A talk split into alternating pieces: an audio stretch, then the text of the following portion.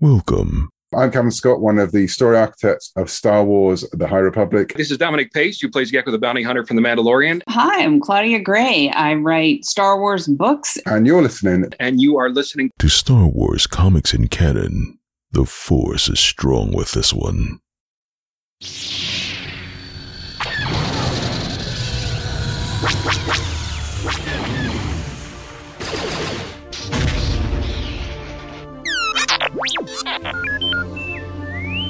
Hello there, and welcome to Star Wars Comics in Canon, your guide to the wider Star Wars canon through the comic book lens. And to take you on this journey, I'm your host, Mike Burton.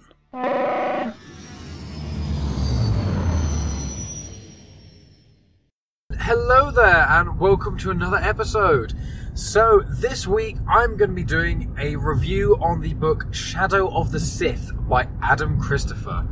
Now, as you may be able to hear, I am recording in my car. Don't worry, everyone, I've been safe. Pressed record before turning the engine on or anything like that, or putting the keys in, and then using post production magic to cut out the start and then the inevitable end because obviously I can't stop recording until the car has stopped and the engine has been turned off.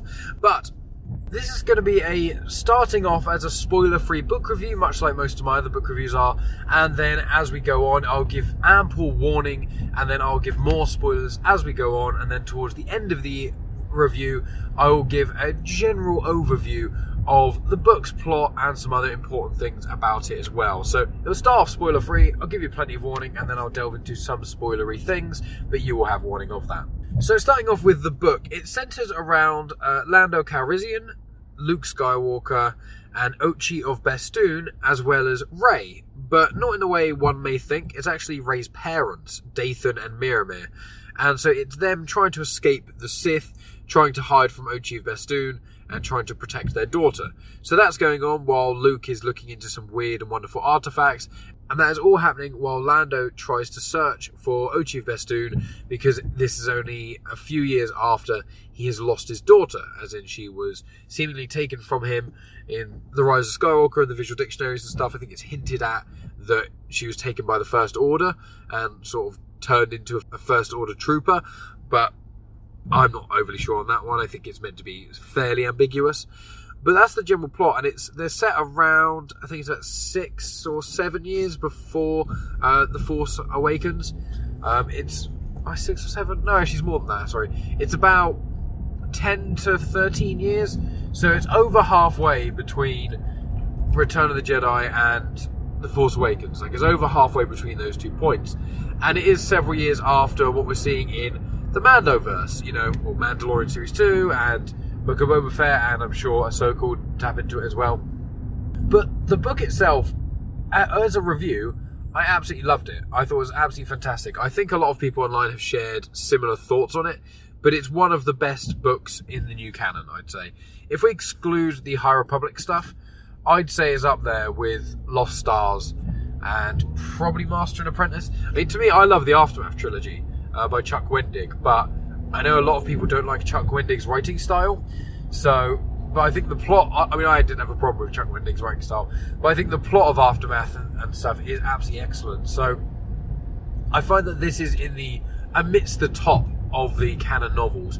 I think if people like Legends, they'll quite enjoy this because there's a lot of Sith intrigue. There's some cool artifacts, some cool uh, technology, and other stuff that comes into it, which I think is what this current canon is missing quite a lot of is the ancient Sith, is like dark side force powers, is cool, strange, weird artifacts. Like we're getting a little bit of that in Doctor Aphra, especially with this current run with uh, Alyssa Wong, where it's get to stuff to do with the Ascendant, uh, which obviously go. If you want to find out more information about that, you need to check out my Aphra episodes and also the War of the Bounty Hunters episodes and also the Crimson Rain episodes uh, because all of those episodes have got the Aphra comics within them. Uh, so I'll try and remember to make a mention of it in the description. But yeah, my Dr. Aphra episode, you can find out all about her looking into the Ascendant technology and stuff. Um, but back to Shadow the Sith. So the book itself, I I was a bit skeptical when it was announced. It when it was announced, I was like, oh, we're going to basically be seeing what Luke and Lando are, ha- are doing around 10 years before The Force Awakens. And also, we're going to be following Rey's parents as they try and evade the Sith. And I was just like, well, I know that the a lot of the books in the current canon are building off stuff that already exists, and the High Republic is the kind of book which is meant to be an original, clever, interesting story that doesn't have a huge amount of connections to the Skywalker saga. I know there are other books like The Force Collector that center around a different uh, protagonist, and so they could kind of have more freedom to them. Lost Stars is not dissimilar, but a lot of canon books recently have just been almost add-ons to pre-existing content. A lot of it for the sequel trilogy novels have been seemingly trying to plot uh, fill the plot hole in certain ways. Not that there's necessarily a problem with that because that's what Star Wars is all about. You know, Rogue One is considered one of the best uh, Star Wars movies, even you know, in or out of the Disney canon. It's considered one of the best Star Wars movies. But it's just a giant plot hole filler. It's just to try and fill up the plot hole of how a massive space station owned by the Empire could so easily be destroyed, you know? So Star Wars has always done the plot hole filling, but I was a bit unsure. I was just like, do we need more Luke stuff? Um, I love Lando, so I'm always happy to hear from him. Uh, and then I was like, Rey's parents. I was like, yeah, when watching The Rise of Skywalker and the, the general sequel trilogy, I was never like, you know who I need more of? Rey and her parents. Like, I never thought that. I, I never saw the parents and gone, you know, they're the characters we need a book about. But I was very pleasantly surprised how they were used. And I think this book really helps the rise of Skywalker. I recently rewatched The Rise of Skywalker, so myself and Megan will be releasing our review of that over on uh, the Genuine Chit Chat Patreon because we've done reviews for all the other Star Wars movies we just had for uh, The Rise of Skywalker.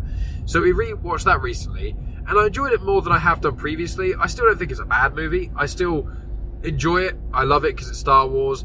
I think it's really fun. I just think there are some quite glaring plot issues, but I'll get to that in my review. Um, but what I did find is the first half of the movie is really improved once you've read Shadow of the Sith, because just the stuff with Ochi of Bestoon and Rey's parents is a lot more detailed. And when you meet uh, Lando on, I think it's uh, Pasina or something. No, Pasina. It's something like Pasina. I can't remember the exact planet name. Um, but with Lando, when you find him and he's like, "Oh, I don't fly anymore," blah blah blah it just seems a bit of a cop out. You're like, oh, it's Lando. Oh, he's on this random planet. Oh, he's not flying. And then suddenly he's at the resistance base, and then he does decide to fly. And you're like, what? Why did you say he wouldn't fly if in like the next couple of scenes you're seen in, you're seen flying the most iconic ship in all of Star Wars? Like, what? What are you doing? Um, it makes a lot more sense. I still, I still think the way Lando was used in The Rise of Skywalker was pretty weak, and that he should have been in the sequel trilogy earlier, and that he should have had more to do in The Rise of Skywalker, but you know, lots of characters should have more to do. Finn, for example, should have had more to do in The Rise of Skywalker. But this is not a Rise of Skywalker review. Sorry, I keep uh, going off on that. But Shadow of the Sith really helped Lando's character in that part. And we got a bit of Luke at his sort of prime, which is cool. You get to have some action scenes with him, uh, which is nice because that was one of the big complaints of the sequel trilogy is you get essentially Grandmaster Luke, which is what people loved in Legends, but he's close himself off from the Force and doesn't really want to fight or do anything. Uh, so, which I understand that criticism of The Last Jedi. I personally love it, and I think it it really works with the plot and it makes sense to his character. But equally, it's like, yeah, I do want to see a badass Luke, so I understand that kind of criticism to a degree. But the book itself, yeah, I really, really enjoyed it. I think it's written really well. It's, I think it's written really well. Uh, the pacing is good. Uh, there's a sort of now and then parts, so flashbacks and flash forward, I think they're they're done very well. And I just I think this is one of the best written books because not only is it written very well, but the the Adam Christopher really understands the characters. It feels, and I listened to the Audible version or the Penguin Random House Audible production. what, However you want to do, it. I listened to the audiobook, so it has a, a narrator. Now I hadn't heard of this narrator before, and I'll make sure I put his name in the description because I can't remember it at this time. But it's not the usual, you know, it's not Jonathan Davis or Mark Thompson as it has been a lot of other audiobooks. And I really like this guy. I saw a couple of people online uh, saying they didn't like him as much, which really confused me because I thought he was absolutely fantastic. I loved his uh, narration, I loved how much effort he put in, and I loved the voices he did. I mean, he. The voice he gives to Ochi Bestoon is incredible, and I think it works really well. And then his Lando and Luke impressions are really, really good, especially his Lando. Incredible. And another thing that I really appreciate is it, it seems very clear that Adam Christopher has been reading Star Wars comics and consuming the expanded Star Wars content, as in the stuff outside just the movies, and even just outside of the uh, animated shows as well, uh, and live action, of course. But one of the things that I really liked is there are lots of connections to other content, which I'll get into more of them when I give my more spoilery review. But just reading it throughout, I was like, when there was a bit mentioned, and I was thinking, oh, they're not going to mention this bit because it's too much of an obscure reference. And then one of the characters mentioned it, and I was like, oh, that's interesting. Like, this isn't a spoiler, but there's a point where Lando and Luke are talking about uh, artifacts and Sith artifacts and things, and then Lando mentions the Mask of Momin. Now, the Mask of Momin, if you don't read comics, you have no idea what I'm talking about, but you saw it in the Lando miniseries written by Charles Soule, that, and I tackle that on the Wars Comics in canon. Um, with the Lando series, he finds the Mask of Momin on like a, one of Palpatine's pleasure yachts, and then it uh, possesses someone, and Lando has to try and use his wits to get away from it, basically. And then Momin appears again in the Darth Vader 2017 comics, you which are some of the best Star Wars comics in existence, I think. So they're written by Charles Soule once again. Uh, they're 20 I think it's 20 issues, it might be 25 issues actually. But they the last arc of it, I think it's called Fortress Vader. It's about seven issues long. It is absolutely incredible. It's how Vader made his fortress on Mustafar, and the Mask of Momin it plays quite a major role in that. And so the fact that Lando mentions Momin after like one incursion with it, but Momin has it's also been elsewhere in the canon. But because of that, and then Lando just doing an offhand comment, I was like, oh, I know what he's talking about. So there's also moments like that. Like there's a character that Luke comes into contact with or mentions that's in the comics. There's there's lots of little references to comics to really really enjoy, and I'll delve into those in a bit. But it, it was one of those books that I really felt rewarded for reading as a Star Wars comic fan, especially, and especially where I've, I've been reading so many Star Wars comics that perhaps I wouldn't have picked up if I wasn't doing this show. That I wouldn't have picked up on other things. Like one of the characters is in a certain comic series that I wouldn't have picked up unless I was doing a podcast because they didn't initially intrigue me that much. So I think this book really would speak out to people if you're a fan of the original trilogy and if you like the sequel trilogy but you found it was maybe a bit lackluster, you want a bit more, it really helps bridge the gap between those two trilogies. I, I think that Adam Christopher really knew what he was doing going into this because I think that it would have been very easy to misstep and to make it weak. But there are new characters in this that I really, really like. The imagery used in the uh, text of this book, and obviously when it's read out, is amazing. The action scenes are fun. There's a lot of uh, obviously good and clever references, but I was surprised how emotionally invested I was at certain points, especially when you get information about Lando and his kid, because it's kind of just seen as like an offhand comment in The Rise of Skywalker. At least that's how I kind of felt about it. And I watch it again, it's like, oh yeah, he's sad, he's lost his daughter, but he only really mentions it like twice. And obviously, Lando doesn't really have that much dialogue or that much to do in The Rise of Skywalker. So when he mentions it, it's like, oh, he lost his daughter, that sucks. But then you find out so much more about it, and it's so much more emotional. But it's the same with Rey's parents, like Miramir and Dathan. Like, they're really interesting characters, they're really interesting people, and hearing about their history and how they met and their journey with Rey and, and things that are going through their minds, it was really good, really emotional and it's the kind of thing that I really want from Star Wars, but although I don't always think of it as a top priority. And it's one of the things that I love so much about Claudia Gray's Lost Stars is that I didn't go into that book hoping for romance or a emotional beated story, but you read Lost Stars and it is emotional. It's really, really well written. And that takes a lot of skill to write in, especially the Star Wars universe, because it's so easy to be just kind of like pew pew pew and crazy stuff going on and super weapons, and miss out on the emotional beats that are very important. Like in Return of the Jedi, Luke's confrontation with Vader is a very emotional thing, even though the special edition they've tried to ruin it somewhat by adding Vader yelling no in it. But aside from that, when Luke is fighting Vader, it's it's really touching and it really means a lot in a lot of ways and it, it hits hard. And I think that's what Shadows of the Sith Shadow of the Sith does really well too. So overall, brilliant story, one of the best in the canon.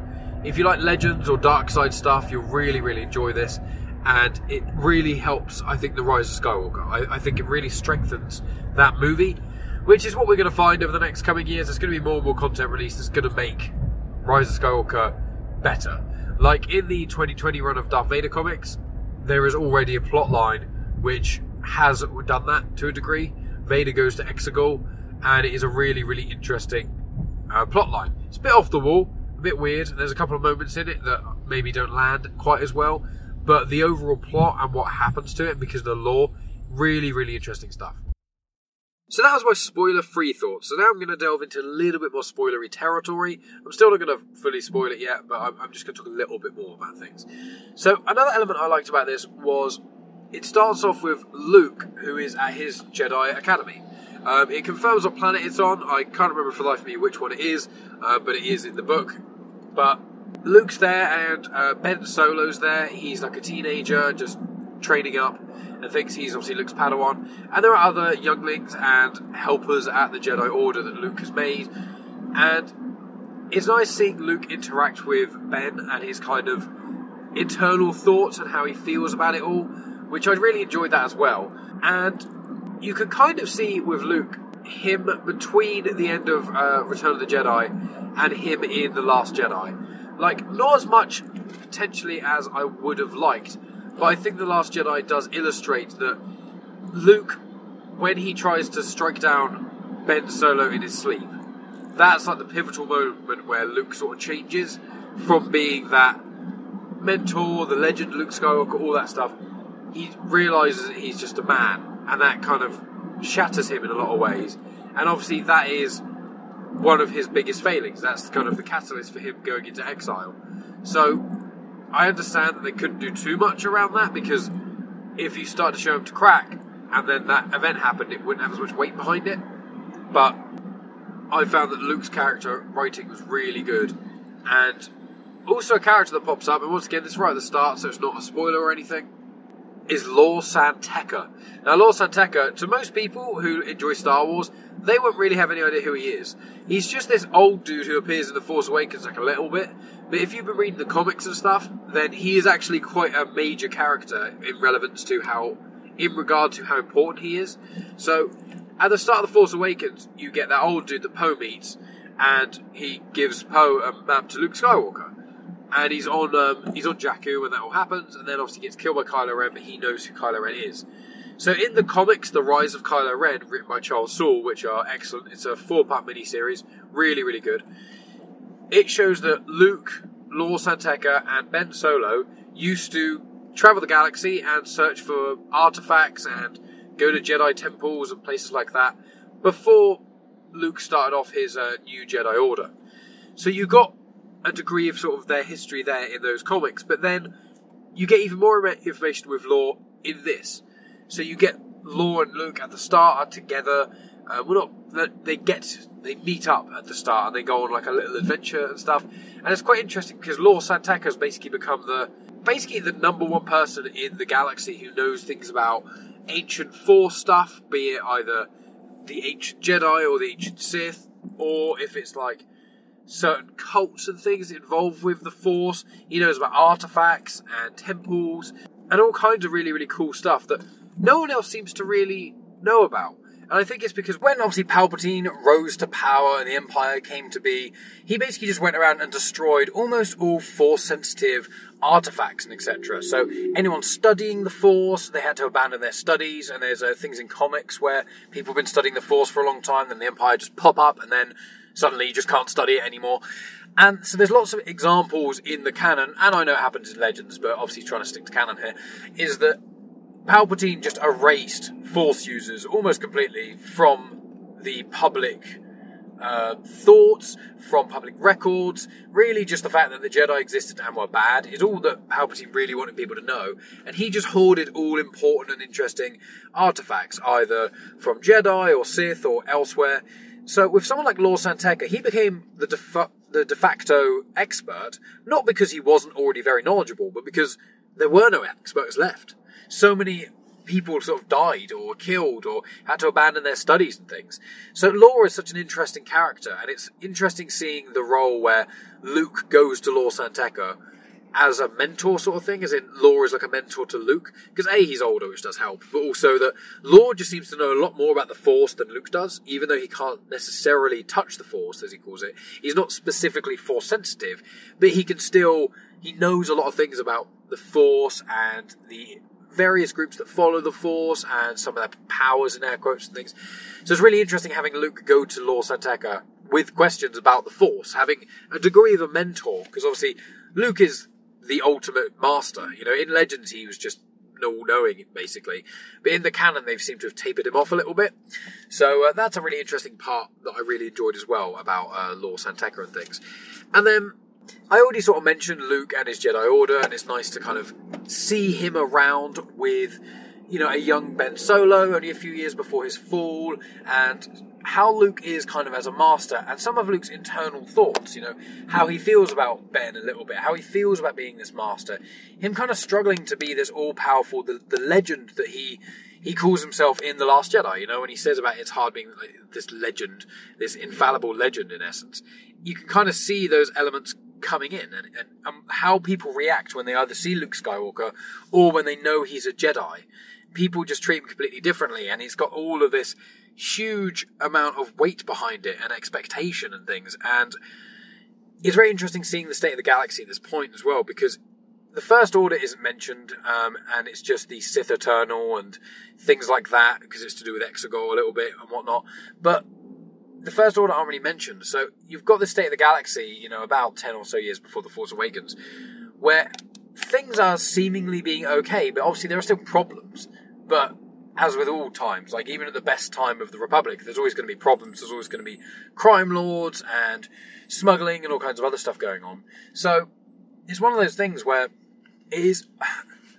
I'm in two minds about this sort of content because there's the sequel era content, which I do enjoy it, but a lot of it just seems to be kind of helping bolster up the trilogy.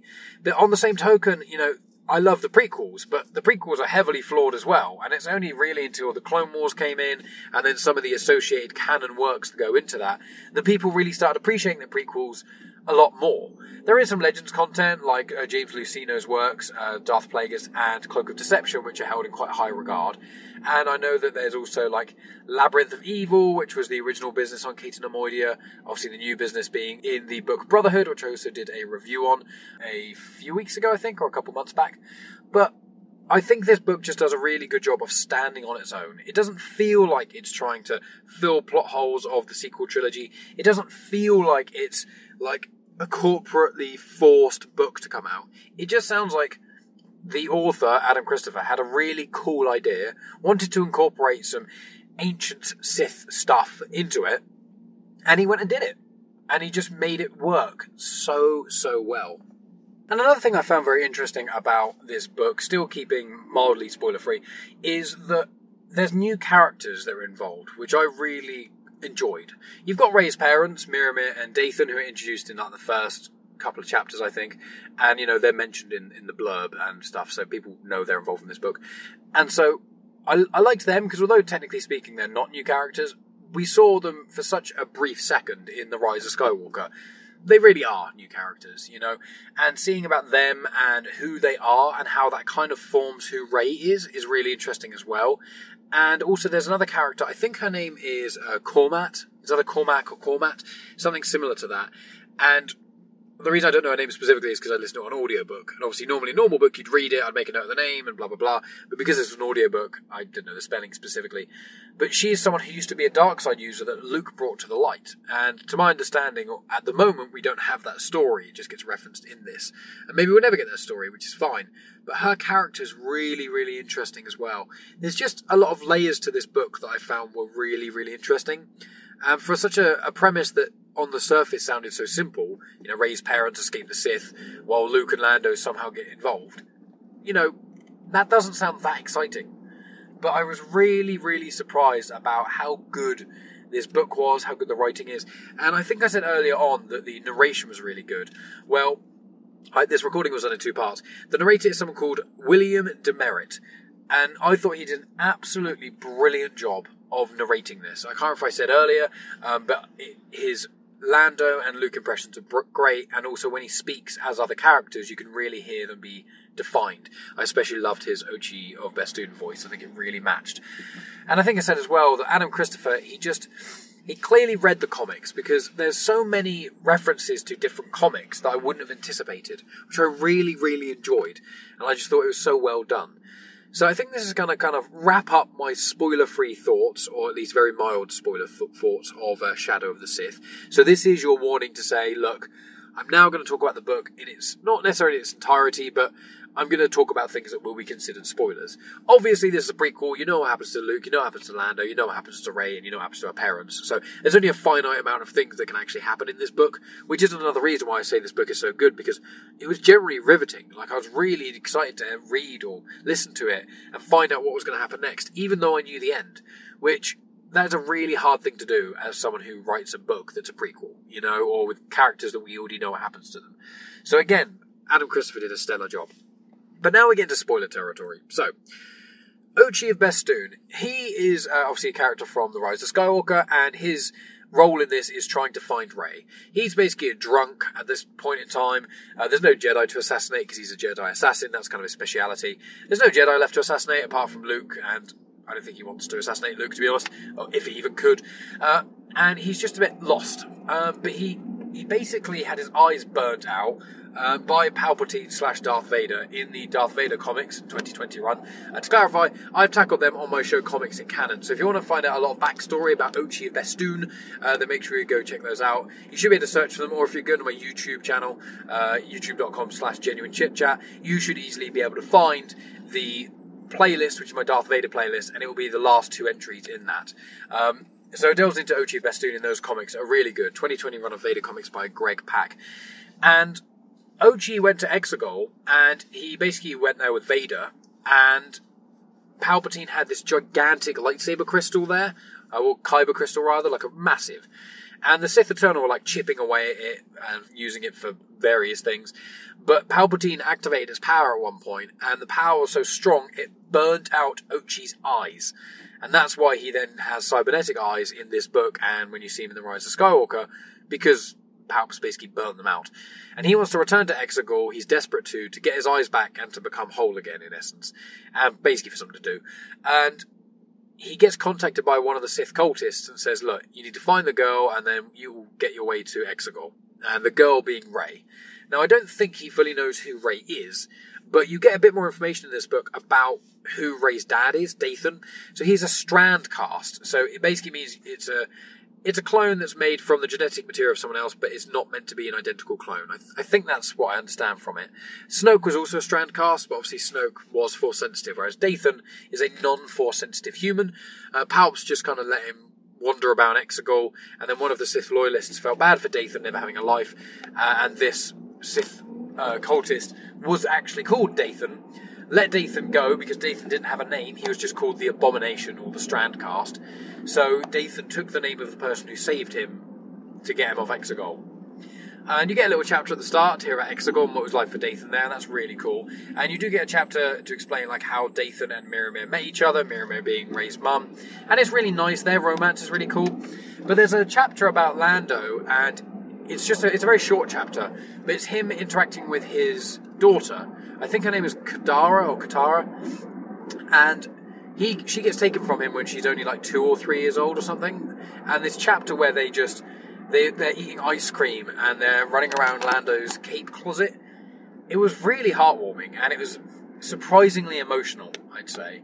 And just seeing Lando be almost like a broken man in this, it's not quite that extreme, but having him really downtrodden and just kind of lost his smile in a way and just meaningless and aimless, it really adds weight to his appearance in The Rise of Skywalker. Like, it really does. And I just want to know more about it. I mean, there is that Lando series that's apparently coming out. We've not really heard anything else about it. There's some rumblings going on that it would be like Billy Dee Williams recounting tales of the Calrissian Chronicles and then Donald Glover playing it out as a young Lando. That's kind of the idea of what the show was, I think in rumours and rumblings, and I think that'd be a really cool idea. And if that kind of the, the through story of Lando in present day would be him finding his daughter, I think that'd be a really cool idea. But with all of Lando's stuff and his interaction with Luke, I really enjoy it. Like seeing those two interact and hearing what they kind of think of each other in a way was really interesting because they both have a lot of respect for each other, but they just live very different lives and they hadn't really seen each other since the Battle of Endor and stuff, or rather, when the Aftermath trilogy takes place and like the last remnants of the Empire are somewhat stamped out. After that, they didn't really talk to each other because why would they? Luke's off being a Jedi, trying to find himself, and then also starts a Jedi Order, while Lando is kind of doing his own thing for a while, and then around the time of Last Shot, which I think is five to ten years after uh, Return of the Jedi, in that book he then meets someone who's a Twi'lek girl, and or Twi'lek woman rather, and this Twi'lek and him, I think they end up they're in a relationship together, and I imagine that's who he has the child with. But it never names the, the mother in this, and I think that was intentional. I don't know if they're going to try and do it in the Lando series. I don't know if they just haven't decided who it's going to be yet, and they don't want to say their name and then in the future change it because you know it, they probably haven't figured that part out yet. But I do really like that element too. Now, there's the character called Komat who I mentioned earlier, and that's the she's a Sith. She was a Sith loyalist, and she became. Uh, a Sith, an acolyte of the Sith. She followed the dark side, and then Luke allowed her to basically leave when she was kind of on the fence about what she wanted to do with herself. Luke then helped guide her to the light, and she feels indebted to Luke, but she just puts herself into exile. She goes on this really, really cool planet. I think it's called Polaris, where like a Mon Calamari cruiser hit it and its hyperdrive core kind of malfunctioned and then it irradiated the entirety of the planet and has bleached everything. So basically, nothing can survive there. And so she manages to go on there and create like a stasis field sort of thing so she can survive there. And she lives this calm life by herself and her droid and this big cat that occasionally comes and says hi. And she's just such an interesting character. She's so well rounded. I really like the voice that uh, the narrator William uh, DeMeritt did when voicing her. And one thing she has that's really cool is Luke purified her lightsaber for her, so she has a white lightsaber. And I just love the purification process. I love you get it in the Ahsoka book, and it gets kind of spoken about a little bit in Rebels, but realistically, I think it gets spoken in Rebels. It's very glazed over at the moment in canon. You you only know about lightsaber bleeding from it being mentioned in passing, or eh, like in certain content, or you get to see it in the Rise of Kylo Ren comic miniseries and the Darth Vader 2017 uh, like 25 issue series, both written by Charles Soule. And the uh, Ahsoka novel by E.K. Johnston talks about how Ahsoka purified lightsaber crystals. But it doesn't really get mentioned anywhere else that much. In the High Republic, there's a character called Orla Jareni, and she finds an old Sith staff with a kyber crystal in, and she purifies that, so she has a white blade as well. And it's, I just love it. I want more. I want there to be on-screen lightsaber purification and stuff. And I, I have a suspicion that the Ahsoka series may have that happen in it, which I would love to see. Love it. Um, so I really like that element, and she's just a really interesting uh, individual, this Komat, and she's just got. I love people brought back. I like redemption stories, but I also like fall people who've fallen stories. So I really, really like that, and I like that Luke gave her a chance. And then this entire time, like the main antagonist of this book is basically a fellow acolyte of the Sith who um, Komat knew. I can't remember the person's name, but she basically she gets more and more ingrained into the Sith and the acolytes, and she eventually puts on this mask, which is uh, a mask which is owned by a Sith, an ancient Sith. Um, and this ancient Sith, he basically killed people with his mask in such a sadistic way, using the Force that the mark, the mask kind of gets tainted, and I think he wears the mask while killing people, and then his essence kind of gets seeped into the mask, and then when people put on the mask, they then somewhat get possessed by him. It's kind of like the Sith mask of Momin, which I think I mentioned earlier on in this, because Lando inter- is interacts with it in the Lando miniseries, and it's in the Darth Vader series, and this mask is not dissimilar from that. So it's interesting when Luke is confronted by this Sith acolyte, and he keeps trying to save her. He keeps trying to say, "Look, take off the mask. You don't need to follow down this dark path. You can do this. You can do that." And he keeps trying to reach out to her, and she's just not having any of it. She just refuses and he can't redeem her. And it's very nice seeing Luke trying to do this and just failing and failing and failing to redeem her because it shows that at this point he still has hope. So I would be interested to see if anything happens to Luke between Shadow of the Sith and uh, The Force Awakens. Mainly with Kylo Ren's fall, like what Luke was going through to make him think that potentially igniting his lightsaber and striking down his sleeping nephew in their sleep, sleeping nephew in their sleep, their sleeping nephew, seeing if that would actually you know work out like how how he kind of fell a bit more, how he kind of became somewhat disillusioned. I don't know. Um, but Komat is a really cool character, is what I was getting at. And there's some cool planets and there's some cool ideas that I like. There's also a, a Sith Lord called Darth Noctis, which is mentioned. And this Acolyte of the Sith, the one who gets tainted by this mask, she manages to find this lightsaber there's like a scimitar. So it's a curved lightsaber. So you ignite it and it's like a almost like a c shape kind of thing that comes like the letter c that comes out of the lightsaber. I'm just saying that because some people may not know what a scimitar is.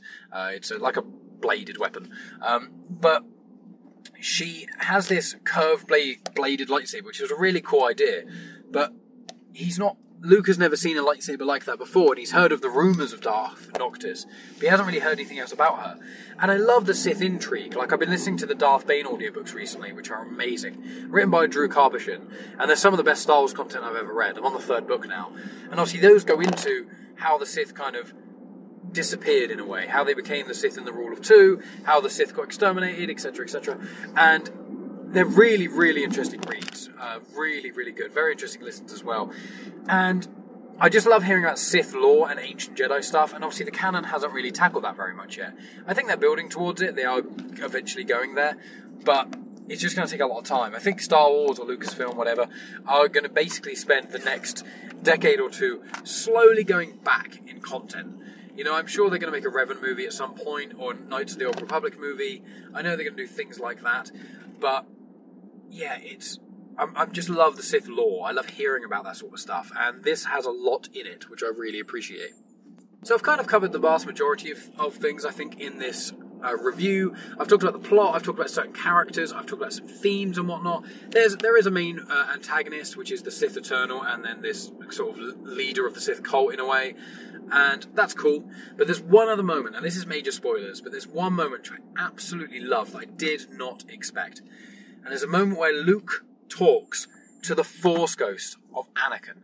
Luke actually gets stuck in these visions, um, which is caused by this uh, the mask thing. He doesn't realize that until towards the end, but he finds out that he was having these visions of Exegol due to this mask thing, and basically he ends up getting kind of trapped in this vision world and he gets saved by Anakin as a Force Ghost. And uh, it's just such a cool interaction. They have a fair amount of dialogue. I really, really enjoyed it, and it came out of didn't come out of nowhere in a bad way. I just really didn't expect it, so I just thought that part as well was incredible. There are loads of different connections in this book that someone could enjoy. There's, I already mentioned, there's the Momin mask, which as a comic reader is quite a major thing. There's Ochi of Bestoon, and he references the time he went to Exegol. He talks about it and stuff, which is in the comics. And then there's also a character called Lina Graf who is mentioned, and Lina Graf is in the Tales to Vader's Castle comics, which I've tackled on uh, Comics and Canon a fair amount. I've done two so far as of recording this. The third one will be due soon. And it's written by Cavan Scott, and Lina Graf is one of the main characters in that, and she's also in the Star Wars Adventures comics Tales of Wild Space, or something along those lines. And yeah, she is a really interesting character, and she gets mentioned. She knows Luke. She's a friend of Luke's and lends him a ship at one point in this book. So to summarize, there's just there's references to led to like legendsy sort of stuff. I think he basically makes Revan canon again uh, because Revan's name gets mentioned. There's a bit where lots of names get screamed out on Exegol, and you hear a couple of Sith names, and one of them is Revan. And Revan previously wasn't mentioned in the canon. Bane was in the Star Wars Clone Wars Series Six series, but no, but the other ancient Sith weren't. So Revan's been canonized because of this book, which is quite a big deal. Um, so there's loads of Sith lore, there's loads of cool Jedi stuff, there's a cat and mouse chase that's really satisfying and interesting. It adds weight to the sequel trilogy, especially to The Rise of Skywalker. You get a great Lando story, you get a great Luke story, you get new characters, there's amazing action scenes it was just so brilliant. This is definitely one of the better of the canon Star Wars books I've read. Definitely one of the best ones. I'd probably say outside of the High Republic, it's the best along with Lost Stars. It's just brilliant. So, friends, check this out by Adam Christopher, Shadow of the Sith, narrated by William DeMeritt. Really, really brilliant book for any amount of Star Wars fan. I hugely, hugely recommend it to all of you. But that's going to be enough for me, my friends. Thank you so much for listening as always. I'm not going to do the usual ending ramble rant stuff that I do, uh, but just thank you for listening and your support is always appreciated. Please share with your friends, talk about it on social media, rate, review, and all that stuff. I appreciate you all listening, and I'll talk to yourselves next week. So, as always, may the Force be with you.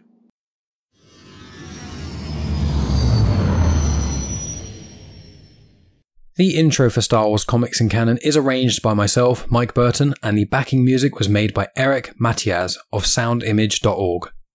You have just experienced host, creator, everything elser of Genuine Chit Chat, and also the host and creator of Star Wars Comics and Canon, found on the Comics in Motion podcast, Mike Burton.